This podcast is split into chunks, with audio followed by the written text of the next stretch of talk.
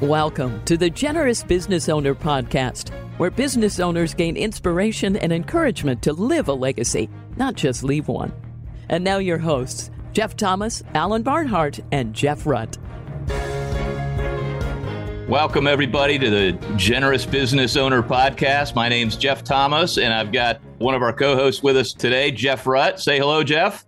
Hey guys, how's it going? And we have a very special treat for you today. We got Todd Harper, one of the founders of Generous Giving. We were just talking uh, before we got started that this podcast probably wouldn't exist. Jeff Rutt, Alan Barnhart, and I probably wouldn't uh, know each other if it wasn't for Generous Giving telling Alan's story. And so, Todd Harper, welcome to the podcast. Hey, it's great to be here with you guys. Excited. Uh, this is going to be fun. So, Jeff, I'll let you kick off the questions. Yeah, yeah, Todd, thank you so much for being here. Just tell us a little bit about your your younger years. Tell us about uh, what was it like? Where'd you grow up? What was that like? Yeah, I grew up in the western suburbs of Chicago, a place called Naperville, in a family of five kids. I was the middle of five, and great family. And my early years, interestingly, were really focused on becoming wealthy. Like from the earliest age, hmm. we we often ask a question at Generous Giving for people, ask people to share a memory from before the age of 12 that influenced their view of money or giving. And what I normally share is that I spent Christmas, every Christmas with my grandmother and aunt and they would give each of my siblings they'd give us a christmas present each year which was money. They would give each of my siblings $50 bills. They would give me 51s because i like to count money. Oh that's fantastic. i mean this is like seven eight years old right? Wow. i mean i i mean i don't remember of course saying hey could i get this in ones but later, when I was 13, I remember my aunt, that same aunt, giving me, I loved motorcycles. I had, you know, gone to work to, I mean, I was into money because of what money could buy. Right. right? And I really wanted a motorcycle. And the, the situation in my family was, you know, those kinds of things were on you, right? My parents right. weren't going to buy me a motorcycle. So I had worked long and hard and bought a used motorcycle and I my aunt gave me a sweatshirt when I turned 13 that had a motorcycle on the front and on the back it said Mr. Money TH. Wow. And I never I never wore it because I didn't want to be associated hmm. that way. Right. But the adults in my life, you know, saw that and really celebrated it. And there were some things to celebrate because I was a hard worker and responsible, but I also was a young materialist. And hmm. my goal was to be a millionaire by the time I was 30. The year before I went to college, the summer before I went to college, I got my Series 7 securities license. Wow. Uh, in in high school, I was I had a lawn business where I was mowing 80 lawns a week. I made a thousand dollars a week in high school. Wow. Um, in the summers. And then I had a snow plowing business in the winter. I went to college, the college I chose. I felt like God wanted me to go to Baylor University. But one of the reasons I was attracted to it was it was one of three schools at the time that offered a degree in entrepreneurship. Mm-hmm. And I thought that was probably the quickest way to my goal of being a millionaire was to own my own business and mm-hmm.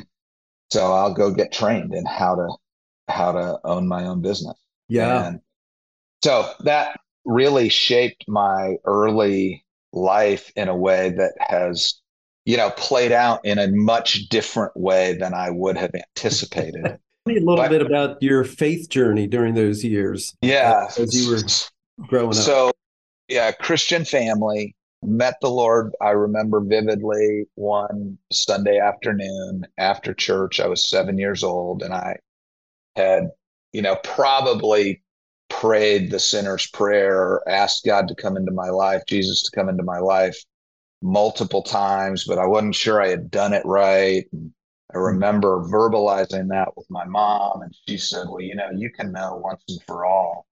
Let's let's just pray this prayer together." And I did that, and really, my faith journey was important to me all through high school. So it really was. It was kind of a God and money thing for me. Like I was, you know, leading people to Christ in high school. Jeff, one of our, you know, mutual friends, Tim Mons, was one of my high school friends who came to know the Lord through, you know, kind of outreach efforts of me and my church. And so I had a heart for the Lord and for for serving the Lord and I wanted to be rich. So it mm-hmm. was a both and very much. And it Yeah. was it was in college that the Lord really intersected that or confronted that issue in my life. I guess it, Mhm. I would say just a couple weeks into my freshman year of college, I was on a retreat sponsored by Campus Crusade for Christ. And they gave us some time to have a quiet time on a Saturday morning. And I vividly remember the Lord effectively having a conversation with me. It wasn't audible, but effectively, He said, Do you believe I'm who I say I am? Mhm. the creator of the world and therefore the creator of you. And if that's true, if you believe that, then who do you think knows what's better for your future? You or me? And it was it was literally that day that I told the Lord, I will do whatever you want me to do. And it was a it was a money, it was a lordship thing, right? Like, am I going to pursue you no matter what? Or am I going to pursue a path that I think would lead to this goal of being a millionaire by the time I was 30? Mm. And I told the Lord, I want what you want for my life, whatever that means. And that was the beginning of this journey of, you know, kind of God directing my life in a way that I never in a million years could have anticipated or scripted. But it's been an absolute adventure to follow his plan and will rather than my Wow. What a what a an exciting start and a important crossroads there. So out of college, walk us through the, the next season of your journey. Yeah, so I that was my freshman year. I ended up still getting an entrepreneurship and economics degree, but was very involved with Campus Crusade for Christ. Met my soon to be bride in college. We married in school. Uh, two weeks after we got married, we were on a planning retreat for Campus Crusade for that coming school year. And the couple that was discipling us took us aside and asked us if we would be willing to, in the following year, move to Romania, which was at the time behind the Iron Curtain, Yeah. and work with university students for a year. Yeah. And my wife, who had been to the East Block several times, started doing cartwheels because she was that was her dream. Mm. That was her favorite country in the world, and which was part of the reason they asked us because they knew that about her. And I had no such passion for that part of the world, but I was like, "Hey, I'm an adventure adventurer and thrill seeker, and there'll never be an easier time to do this." So I'm up for it if God kind of confirms that. So anyway, that led to a decade of serving with Campus Crusade for Christ. We were in we were in Romania, we were in Yugoslavia. We came back to the states. We're at Texas A&M University, and then moved to Russia and served in St. Petersburg, Russia, for four years, and then moved back to the states to headquarters to Orlando, which is where we live now. And I started raising money for Campus Crusade, which is which was how I ended up at Generous Giving. I mean, that was kind of the there's a story there, of course, but that that was the 10 years with Campus Crusade. I took a year after that to go into the hedge fund business.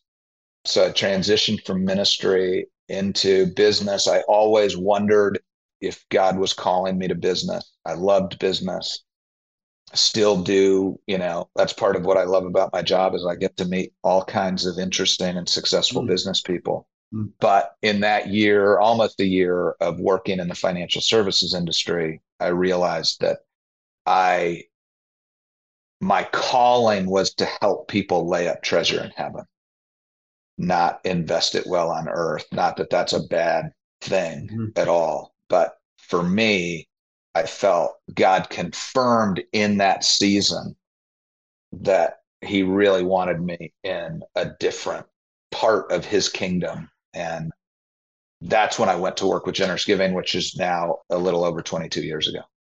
That's crazy. You guys have a lot in common with, I mean, before we started recording, we started, uh, everybody go back and listen to one of the first three episodes we did where we interviewed Jeff Rutt. And you've got this, you know, dairy farmer turned home builder who ends up in the Ukraine.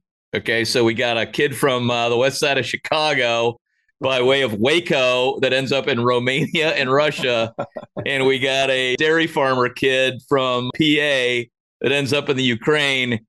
I barely made it out of St. Louis. Okay. So I think maybe I, I, think I've been to Paris, Texas. I think so. I, th- I think I, I drove through there.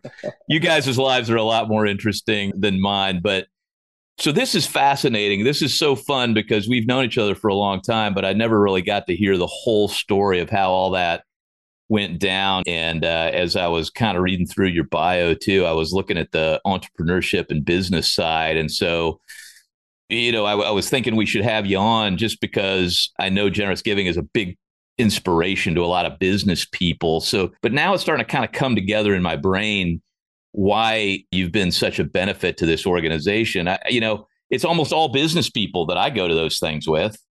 Was that was that part of the idea originally, or did that just sort of form, or were those your friends? Like, tell us more about how. Why is it so business centric there? Well, I think you know our mission is to spread the message of biblical generosity in order to grow generous givers, especially among those entrusted with much. Okay. So part of the uniqueness of generous giving is our ability and approach to challenge people to be radically generous to God's kingdom without asking them for money. And that unique approach is probably most valuable with those who have more money because yeah. their life experience is often dictated by being asked all the time. And there's nothing wrong with asking for money, but it does change the dynamic. And so from the very beginning, generous giving was founded by and funded by a wealthy family that had a heart to reach their peer group. In our country, most of the wealth that is created or held by various families was created by wealth creators in business. So, kind of our strategy and our mission around who would most benefit from this kind of a safe conversation dictated that the majority of those people were likely to be wealth creators, i.e., business people. Well, as I mentioned at the top of this podcast, you know, we, we probably wouldn't be having this conversation. Jeff Rutt and I may, may may may never have met. Who knows? Maybe maybe God would have had it happen a different way. But we both saw the story of Alan Barnhart that was produced by Generous Giving at different times. Jeff, when did you see that video? Probably the first time, I'm going to guess 2015, 2016. Yeah. Something like that. And yeah, it had a, yeah, at the time I thought that was a little crazy. But three years later, and God was doing some really interesting things in our family's life. And it was just, it was the perfect. Alan's been a great mentor of mine over the past couple three years, and uh, that video that Generous Giving put together, and you know that journey that he was on, literally had a huge impact on on our not just my life, but our whole family's life. Which version of the story did you see first, Jeff? Do you remember? Was he wearing a blue shirt? Or was he at the podium by himself, or was he with his wife? Yeah, that's the. Yeah. It was. It was. He was there by himself. Uh, but I watched. I, I went on to watch several different videos. I saw Nathan. I heard Nathan tell the story about the the Hummers. The Hummers. And, you know, it was it was just good stuff. I could relate to it so well. I mean, of course, with our kids growing up, you know, with starting an organization that does Christ centered microfinance, anytime they wanted anything, it was always a calibration of how many loans that would keep from going to the third world if we bought that thing. exactly.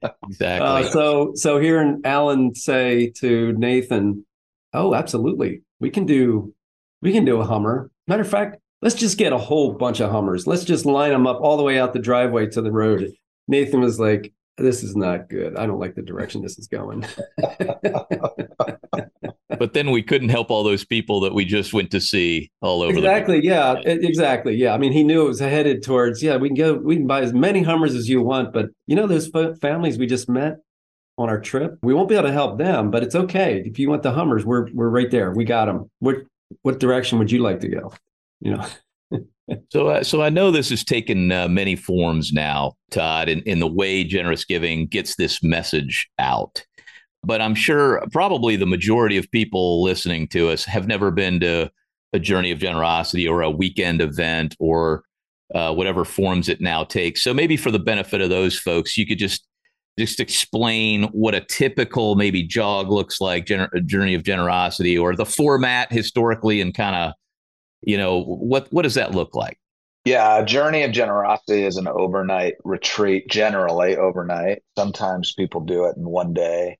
Sometimes they do it online but kind of the ideal expression is an overnight away where you get to talk with your peers about biblical generosity and it, it's largely driven by stories. So we're referring to Alan and Catherine Barnhart's story, but we have produced dozens of, of compelling stories and we have we have a safe environment where we're watching stories and dialoguing about them uh, and we've we've just we did 335 of those last year in in 2021 they're they're always facilitated, often by a volunteer who's been trained by generous giving. And it's it's a safe place to kind of explore this idea of generosity. I think the thing that is most encouraging to me is that people never have a sense of guilt and shame hmm. around their generosity or giving in these experiences. I think they have uh, they're invited into a different way of thinking that is attractive and inspirational. And it's like man i didn't know people i didn't know people lived this way. And the reality is the people who come to generous giving events are already generous mm-hmm. right? They're already on that journey. I i really have no expertise in how to turn a non-giver into a giver but we've seen a lot of generously oriented people become exponentially more generous. Mm-hmm. It's like an affirmation of the way they're living and an inspiration to, you know, just like we just were talking about Jeff seeing Alan. It's like, oh, I mean, I obviously Jeff was already generous. And then he kind of saw Alan a little bit further down the road, or maybe a lot further, and some of the decisions they'd made around their business. And it was like, oh, maybe we could do that. That's really what we do at Generous Giving. Mm-hmm. Yeah, it's like throwing gas on a small flame, maybe, right? An accelerant. Yeah. Yes. mm-hmm. Yeah, and this and it's a very spiritual. What's God leading you to do. There's no sense of prescription or everybody should do what Jeff or Alan has done. What's God telling you to do? And we're trying to create that kind of a sacred space, really, where Yeah. God can speak into people's journeys. Yeah, Because that's there's no better life than the life that God's inviting us to. absolutely. I would just encourage if uh, our listeners, if you're walking the dog, running on the treadmill, or whatever you're doing right now, if wherever God has you on that journey, it's not about like how far down the road you are. It's meeting God where you are on that journey. And like Jeff said, having some gas thrown on that fire and just leaning into leaning into Jesus, leaning into what he has uh, next for us and one step at a time. Well said. I mean, I think it's so unique, right? God's so creative with these things. And I mean, Todd, not only just the videos you guys have shot, and I know, you know, just to put a plug in, I mean, I, I've been to many jogs. It was amazing. I've been to the big annual deals. I've seen live sort of testimonies and but but in those jogs, you know, you also have the Bible verses and then ask people to kind of, you know, what are they hearing? Right. And you're not to really preach to anybody, but just to kind of make I statements. So those little things actually matter to create that safe space. I think it's really well done. And but I'm just curious, uh, what are uh, one or two stories uh, that you just love, or maybe that come to mind? I know literally you have a hundred of them that you could recite, but if you told a couple, just a couple of two or three minute stories, what are what are a couple of vignettes that that come to mind? Yeah, one story that happened during COVID was a, a woman who had grown up in an ultra high net worth family. And she kind of reluctantly came to to a jog. At the end, she was she was relaying her experience to one of my friends. And she said, I have always hated our money because I saw what it did to my family. She was a second generation wealthy, you know, person. And she said, for the first, and this woman was in her 60s. Wow. She said, for the first time in my life, I have a vision for how God can use this money for good. That's crazy. I mean, what what a flip of the script, right? And I just I love getting to invite people. Now that that's kind of a negative story that flipped into a positive story. I was I just heard this story 2 weeks ago. And often, you know, we don't know exactly what happens because people people aren't giving through us, right? There's no kind of Right. transactional back end. We're really just Inspiration and let it happen. Yeah. That's right. But we had a couple that came to a jog and none of us knew them, but they we we kind of heard their story through them speaking at a fundraising event for a ministry that they were really involved in. And they were describing their experience at a journey of generosity Oh wow.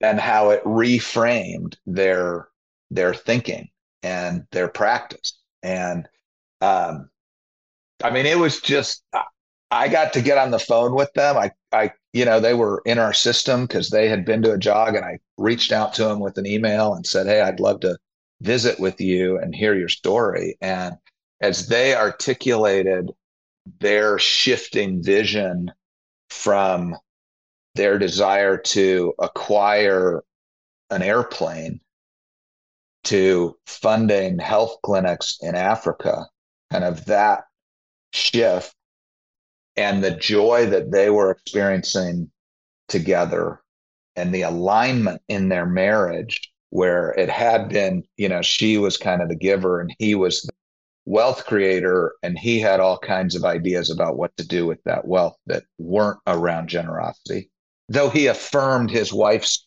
heart for generosity, they weren't together in it. Yeah. Right.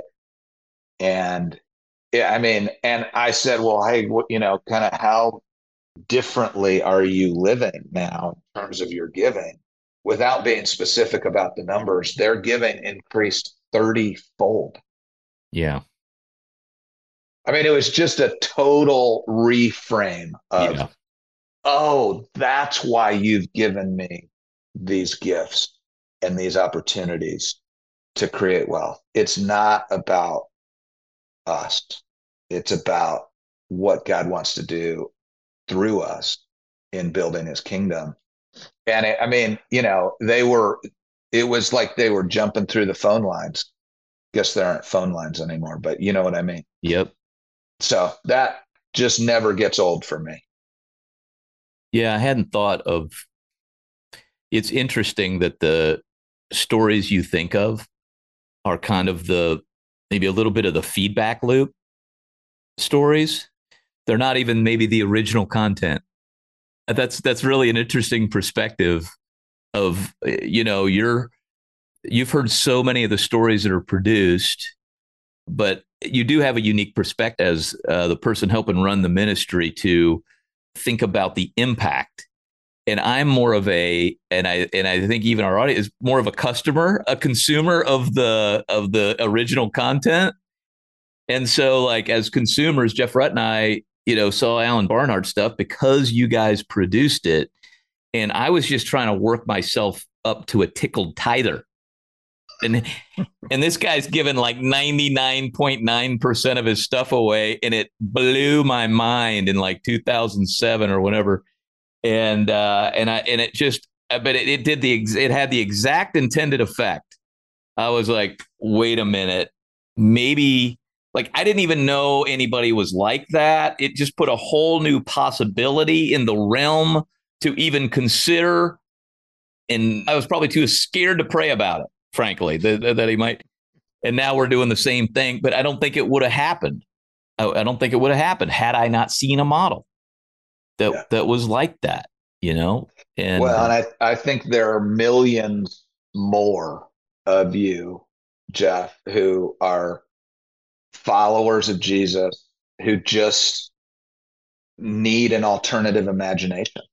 Exactly. And you know, one of the things that really compelled me, honestly, about all those stories, but like Alan's specifically, just because we, we've gotten to know him so well, is how much joy he had like the guy pays himself nothing, gives away the whole company. There's never going to be a giant liquidity event. If it is, it goes into the foundation.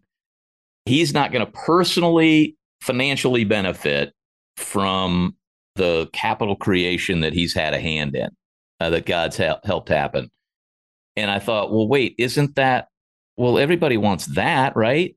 And that to see a guy who's happier than most people that I see go through that liquidity event and and have those things it just completely turns things on its head. And so i know that now you've had 22 years of watching this happen. And i know you've kind of pulled together some observations. Can you share some of those other key observations like we're talking about? Yeah i'd love to. I mean i think the the unique thing about my seat on the bus is that i spend my you know 365 days a year interacting with families like Alan and Catherine. And it's a unique privilege. So these are just my observations of families like the Barnharts and the Thomases and the Rutts. And I've got 10 of them. So I'll I'll run through them quickly. One, they believe ultimate authority in their lives is God's word and they make decisions based upon it. And I've got a scripture for each one of these sure. observations. Psalm 119, 45, 45 says, I will walk about in freedom, for I have sought his precepts. And I think that's a very powerful observation of people aligning their lives with God's word is the freedom that inures to the person applying the scriptures to their lives. The second is that they have a stewardship mentality rather than an ownership mentality. It has been my observation that this is easier to say than to actually live this way. Right. But in other words, God owns it all. And they really live like that. Obviously, Alan and Catherine are a wonderful illustration of that, that principle. Scripture, Psalm 24, verse 1 says, The earth is the Lord's and everything in it the world and all who live in it. The next is that they approach giving as a get to rather than an ought to. And I would say that delight is far more powerful than duty. I think there's a lot of people that give out of a sense of duty, but generous givers have flipped that script from ought to to get to. Acts 20 35, Jesus said, It is more blessed to give than to receive. Well, and they've done these studies of the dopamine that it, I don't know, maybe that's even the wrong chemical in the body, but it is clearly physically and emotionally good for us, even if you're not a believer, right? They have those, it, like God made us that way, actually, that it reinforces yes. it. And to me, it's also like going back to stewardship, it's actually freeing. You know, like it's not all your responsibility. Before I thought that way, I always thought, man, it's all on me. That was a lot of pressure. I actually feel a lot less pressure and it yeah. goes better keep going. Yeah. I mean, there's this is such an example of all truth is God's truth. Right. Because whether you're a believer or not, giving brings joy. Exactly. I mean, that there's all kinds of sociological and psychological studies about that, which is quite affirming to me of how true God's word is. Right. Exactly. Number four, they have one or more people with whom they share transparently their financial dealings hmm. and receive encouragement to continue to live as stewards. So some people use the word accountability in this, you know, way. That's kind of the way Alan frames it. Mm-hmm. My observation is to live this way for most people, they need someone who can give them candid feedback and frankly encouragement because it's not affirmed in our culture, right? Living this way is countercultural. And so I think you can start to think, am I crazy? And having some people who are, you know, know the reality of my world and are encouraging me to continue to live in a way that honors God with my resources. That's just been a gift. And you know those that i see consistently living this way that again all the all 10 of these i'm not saying everybody needs to have every each one of them but these are kind of best practices if you will.